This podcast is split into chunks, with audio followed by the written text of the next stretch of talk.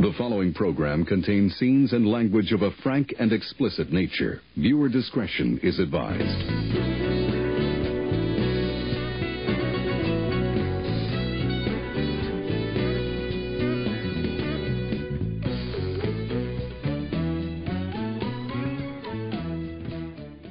Hello, and welcome to Film Jitsu, the podcast that wields films like deadly weapons.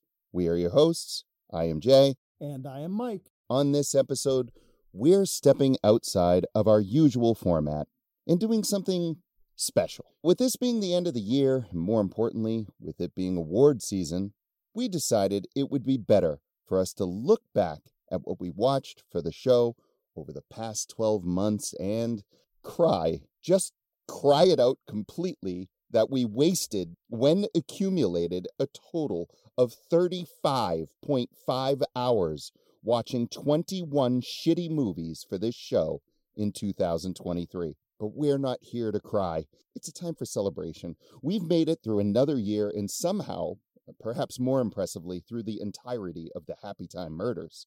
And what better way to put a full year of garbage cinema watching in perspective than by hosting our very own year end awards, the Jitsus, or the Jits for short. you know, unlike the shits, the Jits are something you want. This is our way of saying thank you to the entertainers who, like little cinematic Alka Seltzers, made our movie Heartburn that much less excruciating. Our only criteria for the Jits is that the movies be one of the 21 we watched as main reviews on the show, and that we find something, like anything, good to say about them. We've also decided to go a little people's choice, or maybe the MTV Movie Awards, by tossing in a few category awards such as Best Love Scene and Best Death Scene. Finally, we'll be wrapping up the show with an epic Best Picture version of Kick 2, Pick 2, which, when I think about it, is actually Kick 3, Pick 1. And that one it has to be a pick both Mike and I agree upon. The impossible dream. Now, since this is a year in review show, and it wouldn't be Film Jitsu without a bottom five list, we decided the bottom five for this special episode will be our bottom five Film Jitsu moments. So basically, we're spending this episode saying nice things about crappy movies and crappy things about ourselves. So, with all that out of the way, let's get started. Welcome to the 2023 Film Jitsu Awards.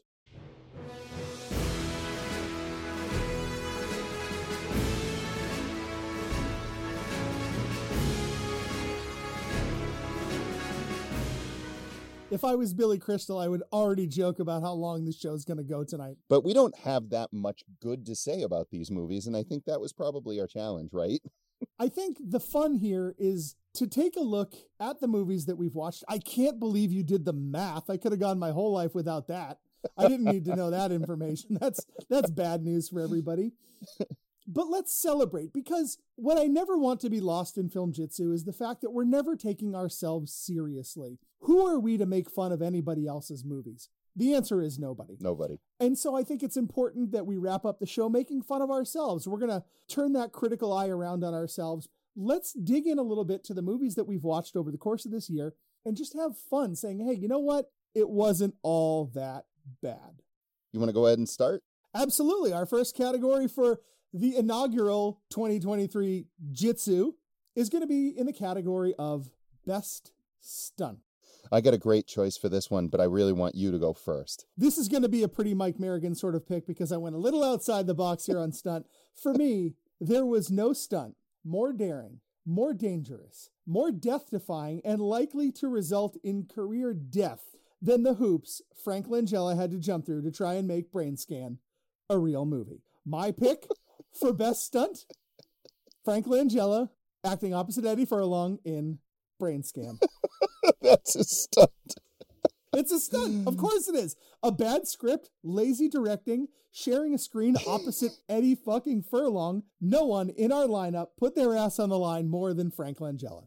I'm going with Frank Langella pulling off the impossible feat of acting opposite Eddie Furlong. You probably thought that I did something from Cats, but in truth be told, I also chose Brain Scan. hilariously. Did you really? And it wasn't for Frank Langella, it was for Eddie Furlong for all the sweating that he does in Brain Scan. Because I feel as though he's lucky to actually be alive after all of that. I mean, how can somebody lose that much moisture on screen and then live to tell the tale later? Henceforth, we will call the award for the stunt category the Sweaty Eddie. Excellent. I love it. Why don't we kick off our next award, Best Actor in a Motion Picture we watched this year? A motion picture. I did take this one seriously, and my pick is simultaneously a surprise and not at all a surprise. We had some real heavy hitters to choose from. Robert Redford in Out of Africa jumps right out. Mm, that's right. But I wasn't crazy about any of the performances there. I went with Bill Murray in Larger Than Life. you really did like him in that movie. I was so pleasantly surprised to find a genuine Bill Murray performance in a pretty lackluster film. No! No! God, no, this is not the right thing! This is the wrong thing! We did this already! No, don't sit down! Please don't sit down! Please! No! Don't sit down! Stand up! You can sit down in the car! Come on, God! I got a Murray performance that I didn't know existed, and that's always going to get an award from this guy. By himself, just doing his thing, Bill Murray in this movie was Bill Murray. No, that's fair. That's fair. I hate to use something as cheesy as a revelation, but to me, Oh boy. it, it was a revelation that there was a Bill Murray performance out there that I didn't know with my eyes closed. Everybody can quote Peter Venkman. Everybody can quote Phil Connors. Everybody can quote Caddyshack. I don't know anybody that is conversive in larger than life. I don't know anybody other than you and I that's even aware that this thing exists. And so it was a real surprise for me. I, I had a good time. Well, that's very cool. I went a completely different direction. I thought about what was the most affecting performance that I had seen. I actually went with um, Jaeden Martell for Book of Henry. I don't think that there was a moment that I felt was as gut wrenching as the moment when he was in pain in the in the room and he was clawing toward a window and screaming and it, he left such a major hole in the movie that it could never quite make up for when he left it. There was that whole cloak and dagger thing with Naomi Watts and Sure. the fellow from Breaking Bad. The anchor for this movie, it was almost a good movie eh, for the time that he was in it. And there was one other really good performance, and you're going to laugh your ass off at this one, but it was a true contender, and that was Ian McKellen for Cats. I mean, he was really, really good, and it was so earnest. And so I tried to go with ones that, but ultimately it was Jaeden Martell for um, Book of Henry. I didn't see the movie, but I'm not going to give you grief for giving Ian McKellen consideration for an acting award. The guy's amazing. That's fair. I really liked Jaeden Martell's performance in that film as well. I considered him for this category. I also considered Dean Norris as a supporting oh, actor, also for the Book of Henry. Yep. He didn't have as many scenes as I would have liked, but he's such a reliable actor that even in a small part, he really does command the screen and, and makes good use of his screen time. But for me, it had to be Murray. But I'm glad to see that Jaeden Martell made it on here because kid actors don't usually get a lot of love. Yeah. And I think he was wonderful in the film. Honestly, you're right. He's the titular Henry, perhaps not the book, but yes, he did not play the book. All right. that's going to be that'll be a category next year. We're going to award best, Best book, book. in Yeah. a motion picture. Yeah, all right. Perfect. In our next category for the Jits, we're going to go ahead and award Best Actress. For this one, I believe I'm going to go first. So I'm going to go ahead and tell you that it is, wow, Naomi Watts for the Book of Henry. Look, there are only so many good options when you're talking about film jitsu. And Book of Henry was a failure in story, a failure in screenwriting, really That's right. because just about everything else worked pretty damn well, and especially Naomi Watts' performance as Susan Carpenter, the mother of Henry and Peter. Baby. What? Tell me. Sometimes I think it should have been me. No. How can you say that? People would be less sad then. Listen to me. If anything happened to you, I, I don't know what I'd do. Henry was amazing, but you, you're just as special. And the fact that you think you're any less important to me isn't just wrong, it's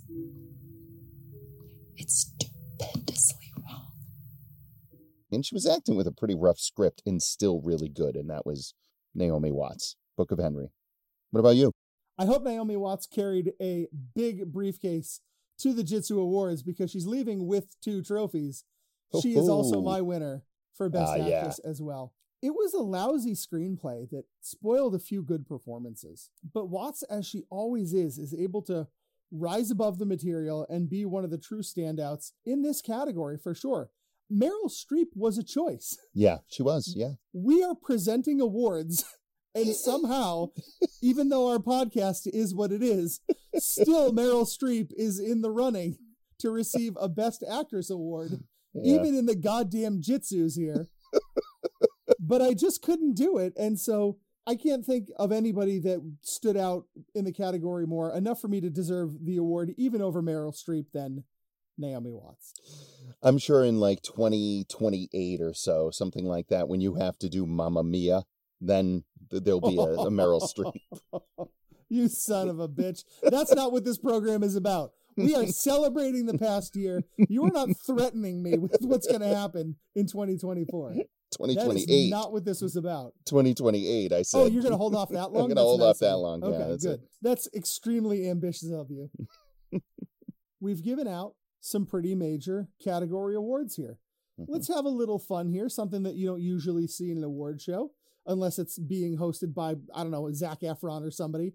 Do they still do those MTV movie I awards, don't know. you think? I was wondering the same do? thing. I actually don't know, but I was thinking of the Blockbuster Awards. That's how far Oh. back my head went. The Blockbuster Awards, huh? Wow. Yeah. The Mountain Dew Plus Daytime Emmy Awards. Smash Mouth would be doing the intro music.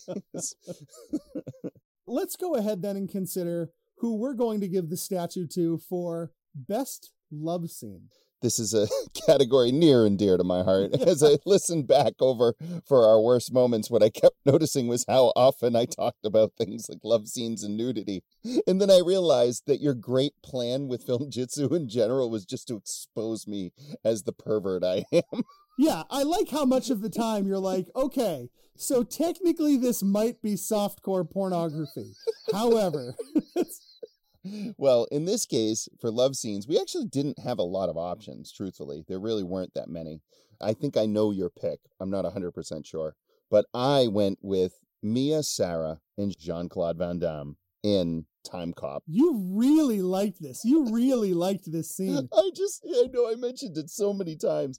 I chose the tender, but really overly long love scene between Sloane from Ferris Bueller's Day Off and Jean Claude Van Damme. So, I want our listeners to go back and listen to that review of Time Cop because you got so serious about that scene that I almost just paused my screen and like put my microphone on mute and gave you five minutes by yourself because you you spoke of this scene with such sincerity that I was like, I think Jason needs a moment before he's ready to continue. listen So- to the show again. None of what Mike is saying is actually true. You're ridiculous. Well, I am ridiculous, and as much as I'd love to talk about silly string orgasms and jerking off cows again, the Happy Time Murders is not my winner here because it is so obviously the shower scene in Knock Knock. Oh, of course. Right. Maybe the only thing Eli Roth has ever done right, and certainly the greatest gift a man has ever given his wife, is to cast her in a shower scene with Ana de Armas and Keanu Reeves. Mm. Not that I ever want an Eli Roth movie to be any longer than it has to be, but, but I might have watched that scene two or three or four more times than I needed to. I, are you kidding me, Jay? You watched this, right? There's the reason I assigned it to you. Yeah, the knock knocking boots scene in that movie is easily the best love scene that we saw so far this year. I that one bugged the hell out of me contextually. So, and the acting is just so terrible all the way through. There was no acting. There, it was a shower. There were legs and arms. That scene was okay because in that moment, everything was still consensual for that part of the film. right, right. We right. hadn't crossed over into what makes the movie what it is. Yes, that's so this true. is just Keanu Reeves has been home alone for 14 minutes, and these women show up and he ends up in the shower with them. How is that not the best love hmm. scene we saw all year? So, following up on our Love Scene Award, we're going to go ahead and go with another cheeky category, and that one is Death Scene. If you don't know what my winner is for death scene, then I might just cancel the whole goddamn podcast. What I don't even know what I chose. Oh, yeah, I know what I chose. Okay. Jason, it's the only death scene that injected white hot blazing terror into the fabric of my goddamn oh, soul this year. Oh, Of course, of course, the Yeah. Beyond the Spiders. The spiders in the beyond, the sort of thing that creates oh. generational trauma that will impact the lives of countless future Americans? Is it the most realistic death scene we saw? No. Is it the most graphic? Not really even. Does it make me want to vomit my rib cage out of my mouth like a t-shirt cannon? You damn well better believe it does. That is so so good. Of course. Why did it, it did not occur to me that you would even pick that? I thought you just blocked it out completely, like it never happened. I thought so too, except about once a week I wake up screaming in the middle of the night. Oh man, I really that's what you get when you when you invite me to the show and give me cats. That's what you get. I think the worst part is, is you were all like, "Oh, I forgot there were tarantulas in I that totally movie." forgot. Oh yeah, you had no idea. No, I didn't know. I completely forgot. I You did. just did the meanest thing you've ever done to me accidentally. accidentally. There'll be more on that the kind of accidental nature of my existence later on. But for now, I'm going to talk about my death scene, which would be a much more conventional pick. But it's the real estate lawyer who gets sliced in half profile wise in 13 Ghosts.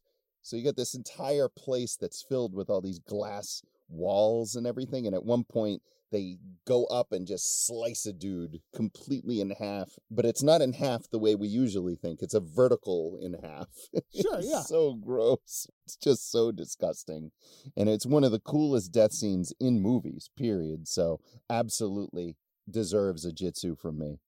Maybe we have our first real upset here of the night because it seemed to me like Jaeden Martell's death scene in Book of Henry might have been a lock for this. Yeah, no, I, I couldn't go there. Oh, I it was such an effective scene. I really gave it strong consideration.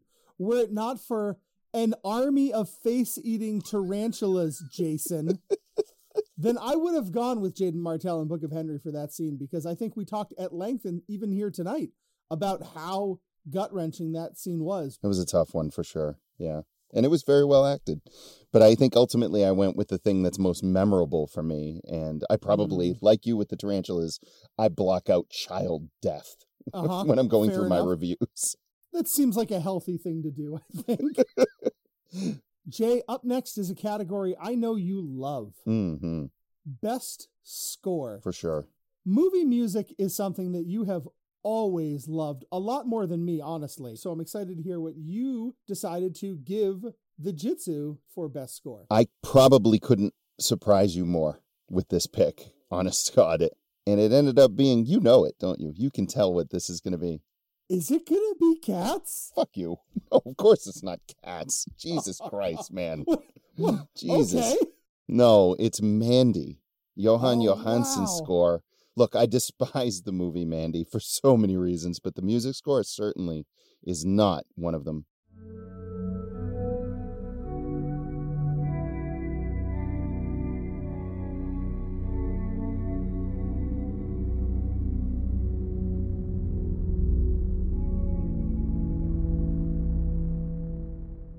As a tribute to Jóhann Jóhannsson, who passed away in 2018 at only 48 years old, and who did some incredible score work for Denis Villeneuve, it's without even a trace of sarcasm, Mike, that I award Mandy a Jitsu for its lurid, guitar heavy, synth layered score that does at least 70%, probably more like 85% of the work, building what most people commend as its textured atmosphere.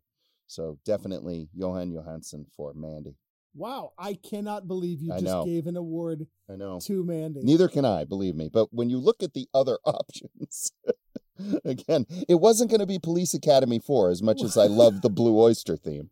we did review a two hour musical at, some point in the podcast. Episode number one Yeah. was a two hour musical. But I was very pointed about the problem with cats. Well, I think we can feel pretty good about the two films walking away with awards in the category of best score because when I review a film and describe the score as Nintendo porn, yeah, that's my winner. It's Fabio Frizzi for 1981's The Beyond.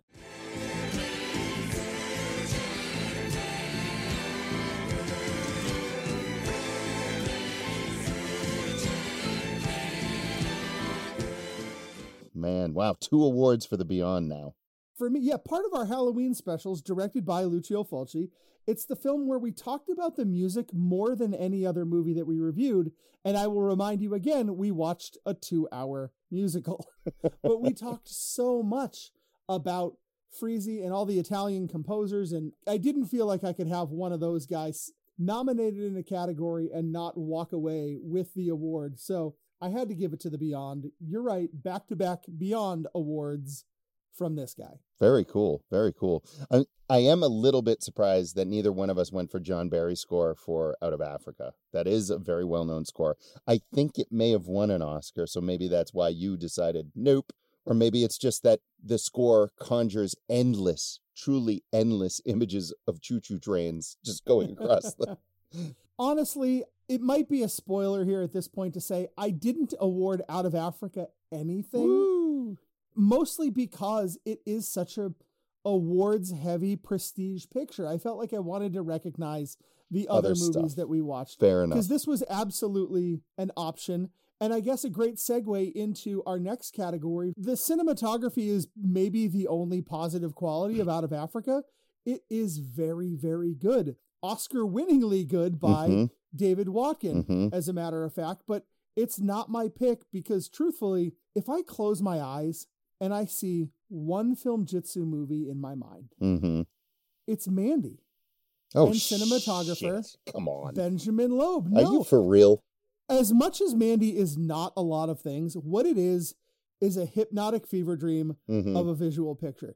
It's a psychedelic experience of colors and images that I can't quite articulate, but also can't quite shake.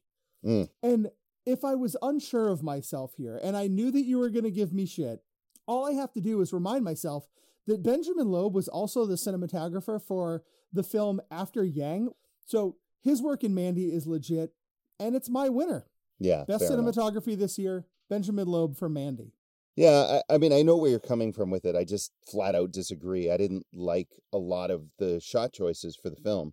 I do see what they were going for, and I think he achieved the look and the ambience, but it just did not work for me. And I think it largely had more to do with the editing and the direction than necessarily the director of photography work. So I probably penalize it for a lot of things that I don't like about the movie. Mm. But I, of course, went with who you already mentioned, David Watkin for Out of Africa. It's such a legitimate pick. I mean, it's it's gorgeous. It was neck and neck with Claudio Miranda for The Curious Case of Benjamin Button. But Mm. I'm inclined to give Miranda a jit because he lost the Oscar to Anthony Dodd Mantle for Slumdog Millionaire. But considering that Benny Butts led the pack at the 2008 Oscars with 13 nominations, maybe Mm. it's fine to give it to Out of Africa and its lowly 11 nominations. Oh, it's like, hard out there. Jesus, Mike, what are we even doing with this podcast? Like, is know. this film jitsu? Because we're talking about real deal Oscar winners here. I couldn't leave David Watkin out in the rain. I had to I had to bring him in. That's exactly the reason that I did leave him out in the Yeah, rain fair. because I made a rule for myself. And this would have been the only thing that I would have nominated it for because we talked a lot about that. The only redeeming part of that picture for me is the cinematography. It's a Yep. gorgeous film. It really is. I had to overlook it on a technicality, but I think we did it right by it walking away with an award from you, which now then brings us to the big one, right? The big We're- one. This is the it. The big one. We're up to director. We know what this category means. It's probably or could be tied into Best Picture. That could happen here. You're right. Oftentimes, best director gives us a little bit of inside Mhm. information for best picture, and, and we'll see if it goes that way because we're gonna fight for best picture with Yeah. which I'm excited about. Best director for me is David Fincher for The Curious Case of Benjamin Button. Yeah. You know I'm a shill for Fincher, sure. There weren't too many real ass movies in our lineup this year, so No. were slim, right? while we had some surprisingly good direction in a film like I Am a Ghost and some unsurprisingly bad direction from the likes of Eli Roth, David Fincher is still David Fincher. So much so that I think next year I'll be more careful about the filmmakers I select. It's not really fair to compare David Fincher and Police Academy for his very own Jim Drake. we snuck some powerhouse directors Yeah, maybe some missteps by those directors or curiosities. curiosity. I put Benjamin Button in there not because it's a bad film, but more because I was curious about what you would think about it. It's an outlier in the guy's resume, so it makes It sense is, to it look is. at it. And it isn't. It isn't a great movie. I'm sorry, it just is not.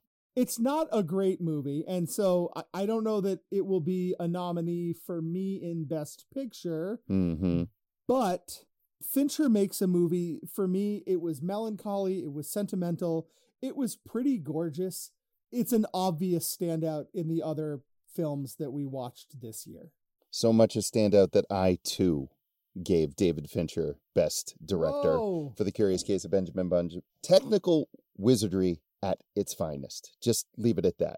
That said, it's got a third act that's trash and a loathsome, selfish lead character. So actually, I'm just going to give the award to Colin Trevorrow for the Book of Henry instead. You can't unless you figure out how to pronounce his name. No, I'm, just, I'm kidding. You, Nope. you can't Then do I it if can't you can't pronounce his name. Because I, it's, it's a, is it Trevorrow? Trevorrow. we don't know. All We don't know. We We've don't had a year to figure it out. We don't Then know. it goes to Fincher. Fincher it is.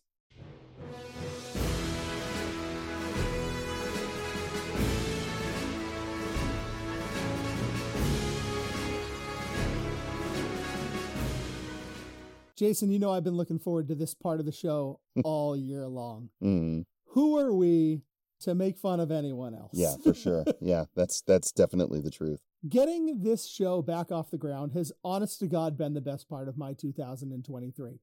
For sure. hmm Getting to record with you week after week has been so much more rewarding than even I anticipated because I think the goal was for you and I to talk about movies more. We Mhm. used to do it all the time.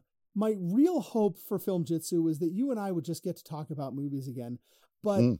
one of the things I love most about Film Jitsu is how bad we actually are at Film Jitsu Oh my God. some of the time. Oh boy. And so we're going to do our bottom five film jitsu moments. Let's make fun of ourselves, prove that we can take the piss out of ourselves just as much as we can with something like Knight Rider or Kids or anything else. Five, four, three, two, one. Why don't you lead us off with what your bottom five film jitsu moments are? You know, at my number five, I have something that's I call incidental wit, which is probably my favorite phrase that I've ever coined because one, it describes me succinctly, and two, it's an oxymoron. To be witty means you're clever. You see an opportunity and you seize it and you say something funny. But me, I'm constantly falling sideways into jokes that should be witty where they actually intended. There's no better example of this than in our I Am a Ghost, a Ghost Story episode, where I make the perfect joke completely unintentionally. Who starts chasing her around the house, waving his Yeah. wiener around, and violently attacking her with what I assume is a ghost knife. And so he's chasing her, he's stabbing her, and she gets away, kind of. And then that's the end of the movie. Yeah, kind of. It, it peters out at the end, and I think that No Look, pun I intended, mean- but yeah, we get about 10 minutes where this movie peters out. I see what you're getting at. So I am talking about literal peters out, and you just managed to use the phrase while it's happening. yep. But it totally it was unintended, but it sounds like maybe it was intended, but the truth of the matter is unintentional wit is something that I am guilty of over and over and over again in life. And to see it captured in posterity on film jitsu, we just we had to point it out. So that's my number five. What about you? My number five, uh, I wanted to make fun of myself a little bit for my editing prowess in some of these early episodes because I don't know why I thought a goddamn techno dance party was the right transition from out of Africa into whatever came next. But I'm listening to this episode and we have just talked about this long, epic romantic drama.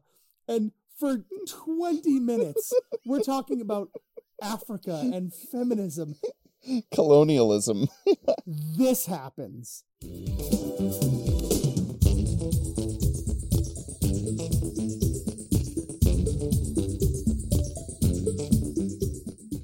What was I thinking? All of the music in the world, it could have been anything, and this is what I thought made total sense right here. Well, Mike, that wasn't your fault. That was mine. See, originally when we did this show, we used music that we didn't have licensing for.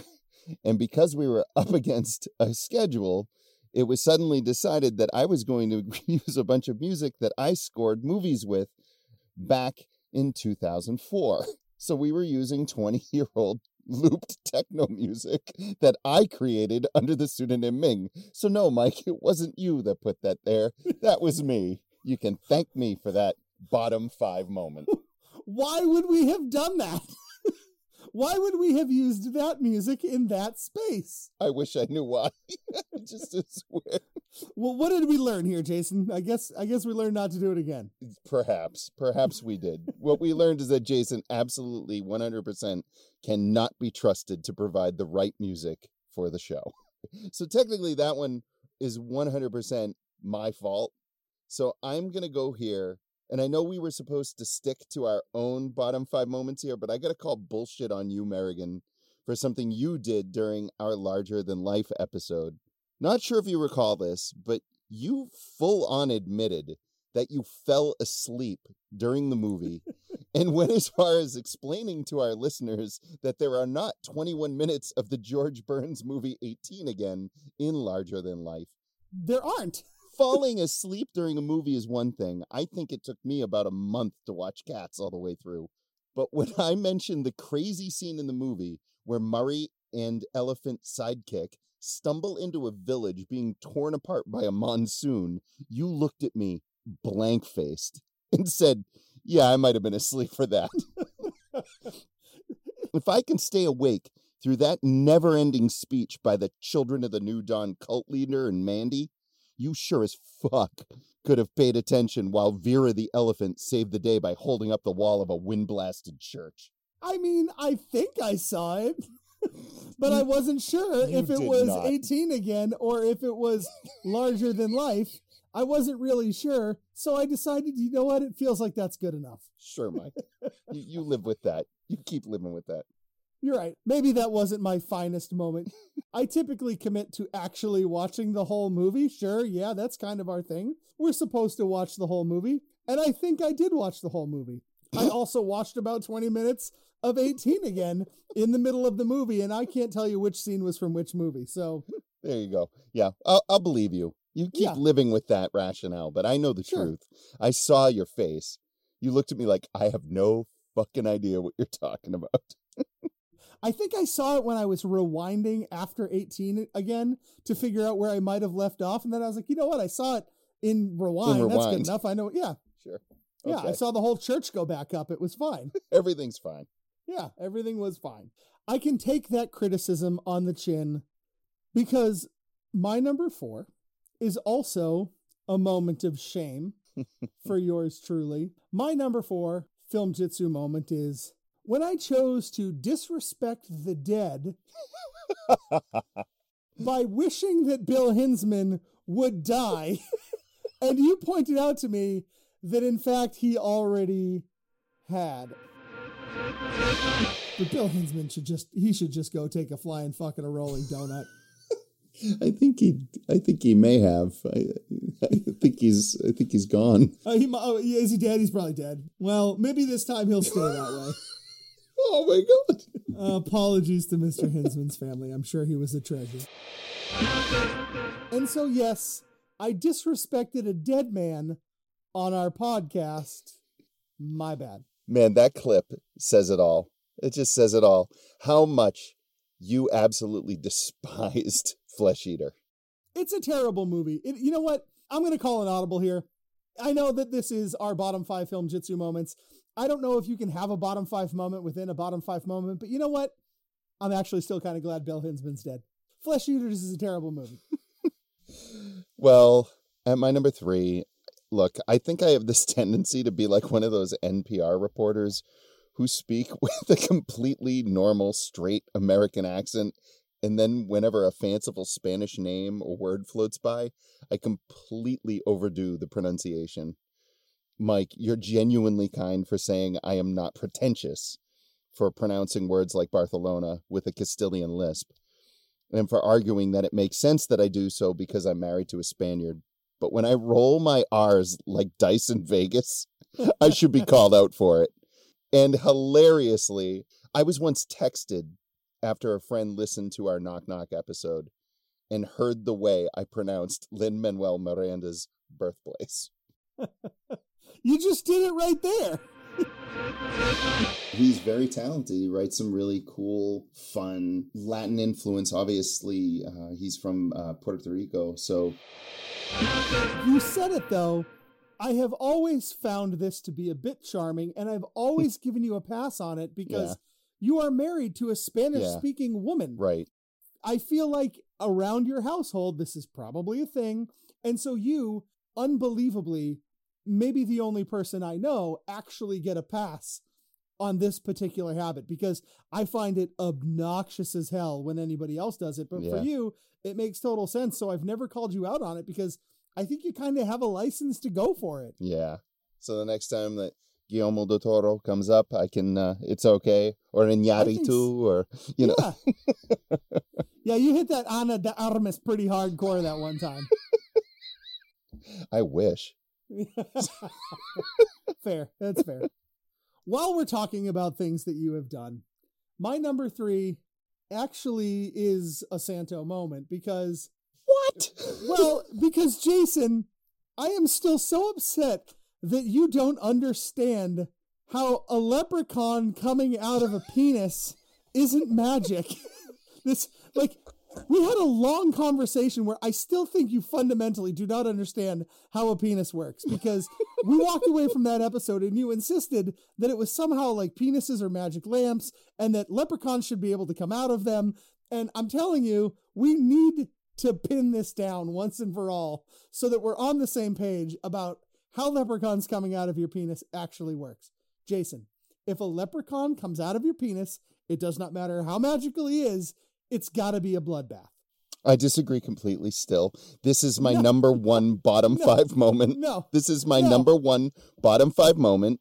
That's right. During the Beyond, you chose that stupid scene.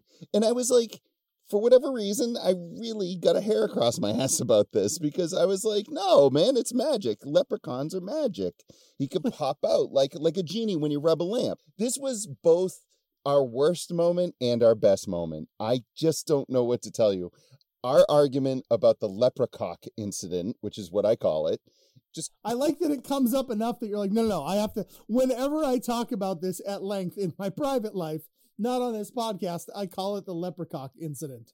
So wait, in this moment, then, not only are you are you doubling down on how wrong you are, but it's on your I'm list. telling you you're wrong. Okay, I'm telling you that the entire thing is absurd. That we went as far with the argument as we have, but now we've gone even farther with it. We've entrenched ourselves even more about Brian Trenchard Smith's fucking Leprechaun Four in space, and we're both like, "No, I'm right." Okay, hold on. Let's go to the tape here. If you look at the scene, he's there getting the space handy. Mhm. He's enjoying it. Then the leprechaun starts coming out and he is in obvious pain. He's dead at the end of the scene. So there is a physical interaction going on here, which means this isn't magic. There is something terrible happening to the guy, and his penis should explode. back and to the left, back into the left. No, you're ridiculous. It is the entire situation is supernatural in origin, and it's fucking magic. It's absolutely magic. You're going to tell me that if a leprechaun comes out of your penis, you're going to be like, this feels fine. I'm going to be fine. That's it's so magical. The that it- motherfucker died, you shit fuck. because the leprechaun exploded out of his penis. He didn't explode so out of it. pe- Clearly, he didn't because there was no gore. Exactly. That's my entire point. That makes no sense. It that does makes make no fucking sense. It absolutely can make sense because it's magic. Well. Leprechauns So are magical beings. we're- Are they yes, not? and penises are not magical beings. They are not magical portals for leprechauns. Why not?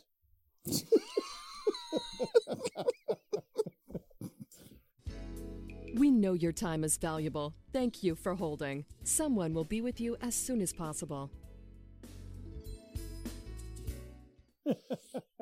So that was my number one. It was your number three. Because we both shared a three and a number one, now I'll just talk about my number two, Mike. And uh man, I gotta tell you, I do a ton of bad impersonations and terrible sound effects with my mouth on this show. it's just I it's how I talk. I- I think I'm funny and I'm just I'm so not. Never is there a more apparent case of this than my horrendous showstopper impression of Malcolm McDowell from Star Trek Generations during episode 3 out of Africa.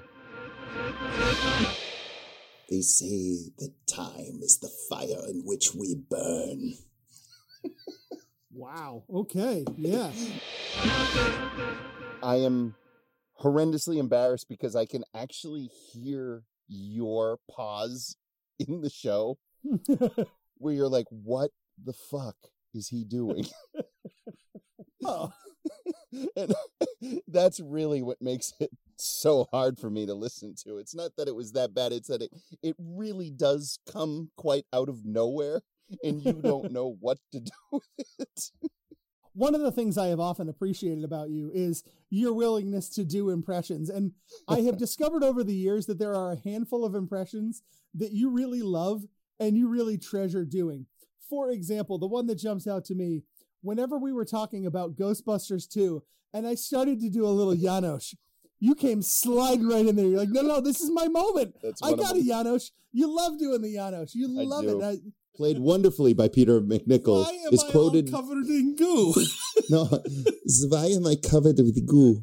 But he's he's so good in this. Uh, you know what? Don't ever stop doing impressions on this show. I live for those moments. Hi everyone, I'm Olaf, and I like warm hugs. I'm just humiliated by my own mouth. I am a guy who is humiliated by his own mouth almost constantly. Speaking of being humiliated by my own mouth, my number 2 Mhm. has got to be, and really this should be my number one, but it has got to be the disaster that was my audio quality in our Time Cop episode. Here we are. We are relaunching the podcast. I am so excited. We got an episode out there. Now we're going to do this follow up. We're back to the races, right? Film Jitsu's back, baby.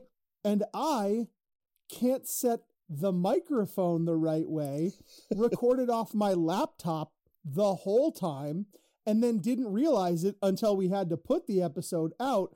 So much so that you had to lower the quality of your audio to try to match how terrible mine was. It was such a calamity, like such a disappointing rookie idiot maneuver. Mm. And it's embarrassing that the episode went out that way. I almost thought about recording the episode all over again because it was so atrocious. I actually genuinely wonder if maybe we we lost listeners because just a couple episodes into the show my audio was so bad. Hmm. So this is one that that I actually feel genuinely bad about still. Like it's the one that it really gets under my skin. That's a tough one. I think the silver lining out of it was that you had this wonderful intro in it where you said that your audio sounded like you were coming from the space between Zack Snyder's ears or something along those lines. And I was like, Yeah. that's so good. On the plus side, I sounded pretty decent on it. So there's that. you sounded great, even though you had to lower the quality of your audio to meet me down in the depths of where I was. Well, mistakes happen. We moved on. It is film jitsu. Which then, of course, brings us to my number one Yeah, because I number one. believe Yeah, you've already given us your number one. I think so. Yep. You were wrong about it, but No, I it- was right. It's too late. It's too late. I'm really sorry that you're wrong. Well, I'll tell you what else I was wrong about. I thought for sure that having a running bit on this show would be funny. I thought for sure that pronouncing Joaquin Phoenix's name differently every time we talked about him would be a hoot. I thought that calling him Joaquin Phoenix might be funny. I thought that calling him all kinds of different things would be funny. But it turns out that we don't talk about him all that much because he's kind of a great actor. So there's really just a couple of times where it sounds like I don't know how to pronounce Joaquin Phoenix's name. Starring Joaquin Phoenix as Doc Sportello. Joaquin Phoenix as Doc Sportello, for me, is as memorable.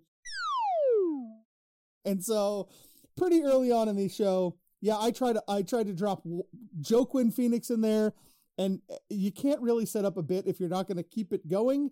And so I just sounded like an idiot. That's right. My number one bottom five film jitsu moment is me sounding like an absolute idiot, pronouncing Joaquin Phoenix's name as Joaquin Phoenix for a laugh that nobody got.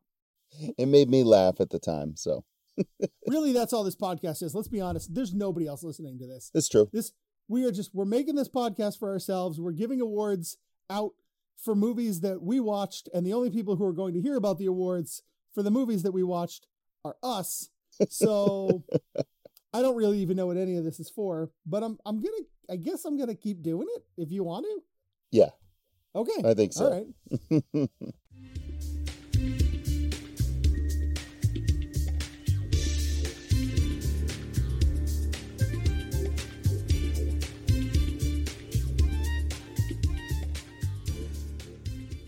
Mike, what a journey the past year has been.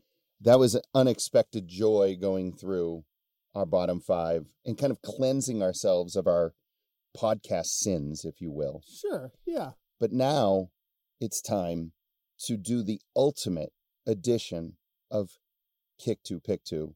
So ultimate that it's actually Kick Three, Pick One.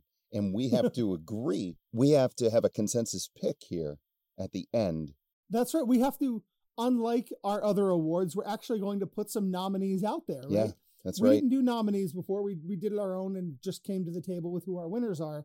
But now, right here for everybody to hear, we are going to nominate four films that are going to be eligible for Best Picture, and then have to do the impossible. we have to agree. Oh my God. This could be easy. This could be easy. It might be. It might be. I mean, when you really think about it, there were only a couple decent movies that we Uh-huh. actually watched. So maybe this is much ado about nothing, but it does mean that you and I have to agree. So all bets are off. Mike, what are your four picks for Best Picture for this year's 2023 Jitsus? I decided, like I talked about, Yeah. to leave out films that were Oscar nominated or seemed a little too powerhouse for me. Whoa. It seemed inevitable that something like Out of Africa or The Curious Case of Benjamin Button would run away with this. I think that Fincher was the obvious pick for Best Director, but I opted to leave that film off of my four nominees. So the four films that I'm putting forth are The Book of Henry, Whoa. Time Cop, Mandy, Oh. and Friday the 13th. Oh, fuck you. nine. Are you for real? Friday the real. fucking 13th because of the first 10 minutes, maybe. because I had so much fun. I took a really fun, I think, film jitsu look Yes. at my list. I wanted to say, like, what are the films that really stuck out to me as being film jitsu right? Right. That best encapsulate what our podcast is, what it can be about. And so I thought that this was a really good representation of four, realizing that two of them aren't going to make the final the final list of nominees. But so here we are, the four that I brought to the table again: Book of Henry, Time Cop, Mandy, and Friday the Thirteenth, Part Nine. Jason Goes to Hell. Jay, what are your four films?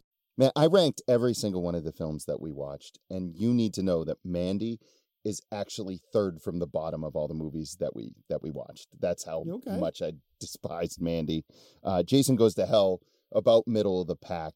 Hilariously, we have one common pick: fucking Time Cop. Okay.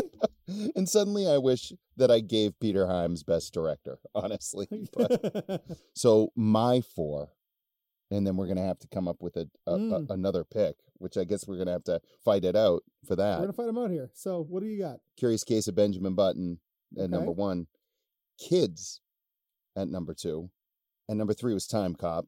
And my number four was I Am a Ghost.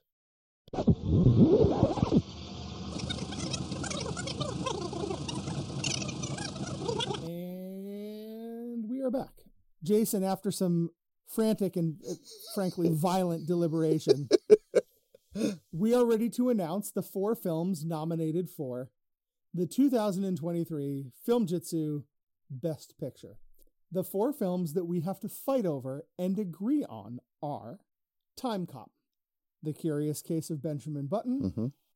The Book of Henry, and I Am a Ghost. Man, how about that? H.P. Mendoza's I Am a Ghost popping up with these heavy hitters. I don't know that I can do it, but I'm not going to lie. I thought about it. I did consider the film. I think that I have too closely wrapped up in that film are my feelings about David Lowery's ghost story.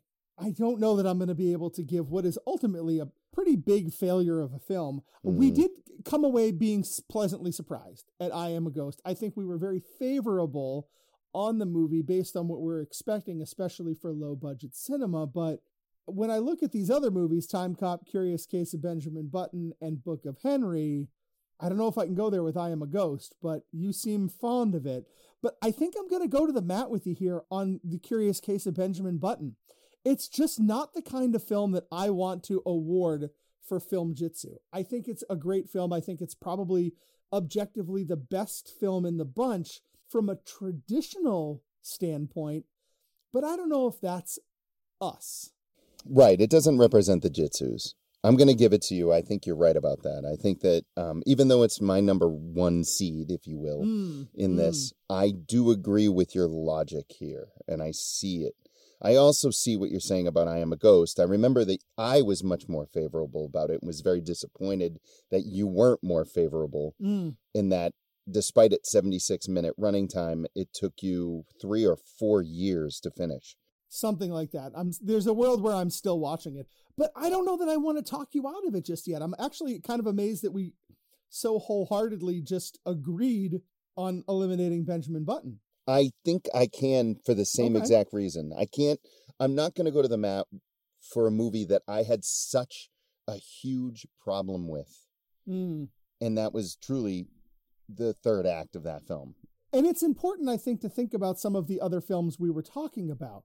Knight Rider 2000, Jesus Christ. The Happy Time Murders. Oh, There was some pretty obvious outs. This list was actually hard to come up with. it was. It turns out that when we watch shit movies all the time, it's hard to come up with four that you're like, this is the best one. And to do that and keeping in the spirit of the show, I have to eliminate Benjamin Button. And I think I will be a lot more deliberate in the future about the kinds of films that we review on the show just for this reason.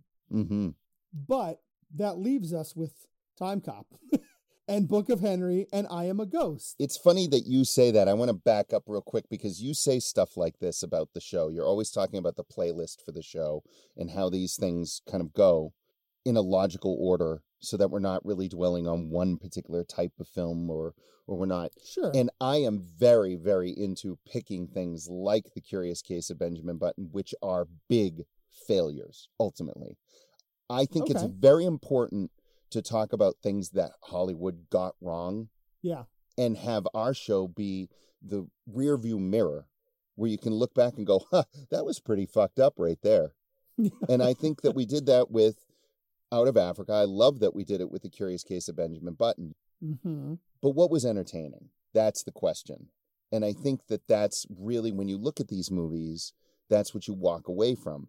Now, I Am a Ghost, zero fucking resources.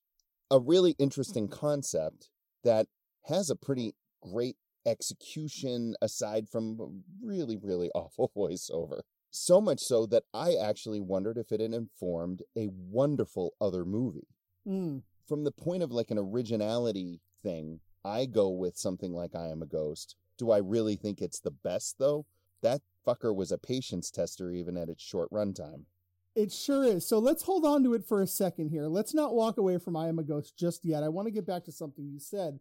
But before that, I think what we have to contend with now is the Book of Henry. In my mind, the Book of Henry is a little bit like the diet caffeine free version of Benjamin Button. Yeah. Yeah, you're right. to me, it is guilty of enough of the things that Benjamin Button is guilty of to knock it off the list. And although I'm not going to ask you to commit to that just yet, what that leaves us with is Time Cop and I Am a Ghost. And here is my pitch to you, sir. Mm, You use the word entertaining. correct.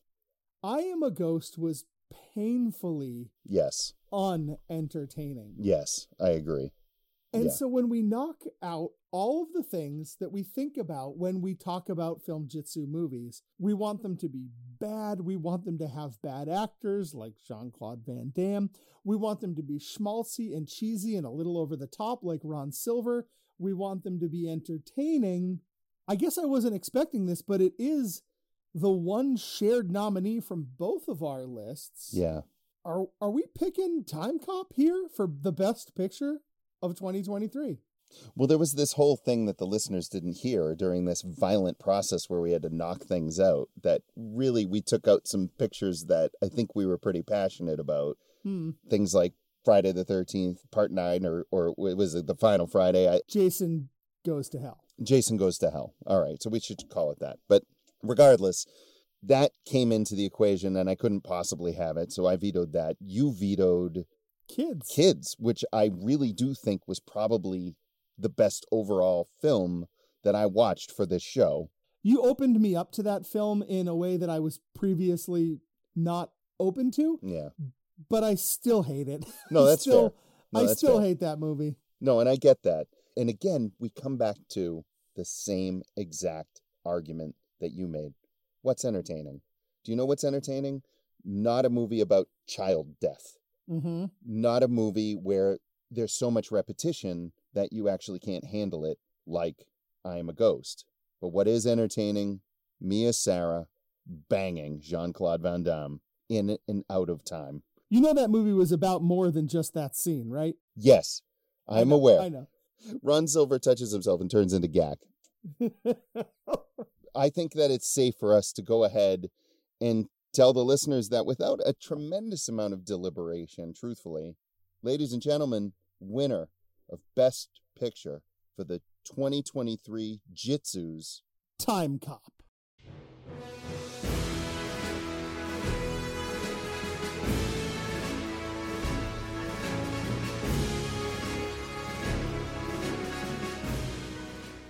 I think the show probably came in at least four hours shorter than the Oscars do, which is nice. That's good. We did that. That's nice. I am absolutely gobsmacked that our best picture had our worst audio. That's amazing. Oh, Nobody saw that coming, I don't think. I didn't even think of that. Oh no. That's pretty incredible. What what could be more film jitsu than that? I think we've done it. I think we have successfully brought film jitsu back from the dead. We made it all the way here to the end of the year. Happy New Year, buddy. We we are somehow still alive. Yeah, I don't know, man. I couldn't believe that 35 and a half hours were spent watching this tripe. We really need to get a better hobby. It was definitely more than that for me if you consider how many times I had to watch 18 again. Maybe it was like 35 and a half for you, but I'm clocking like a cool 53, I think. Between our holiday episodes, Jason, and our year in review, it's been a little while since we've done a review proper. Maybe the listeners forgot, but our next episode, we are going back to a film that you gave me. We're going to start off the new year in real film jitsu style by reviewing Ed Wood's Glenn or Glenda. Happy New Year, buddy. We're going to do our bottom five misleading marquees, hmm of course, because Bela Lugosi is all over the advertising for Glenn or Glenda, but boy, his role in the film is something we're going to talk about when we come back at the beginning of the year for our first episode of 2024. Until that time, we have been your hosts. I am Mike. And I am Jay. We'll see you next time.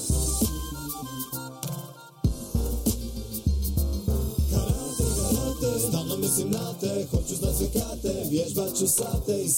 Karate, karate, Zostanę i The best line of that entire thing is when I, I threw in this line.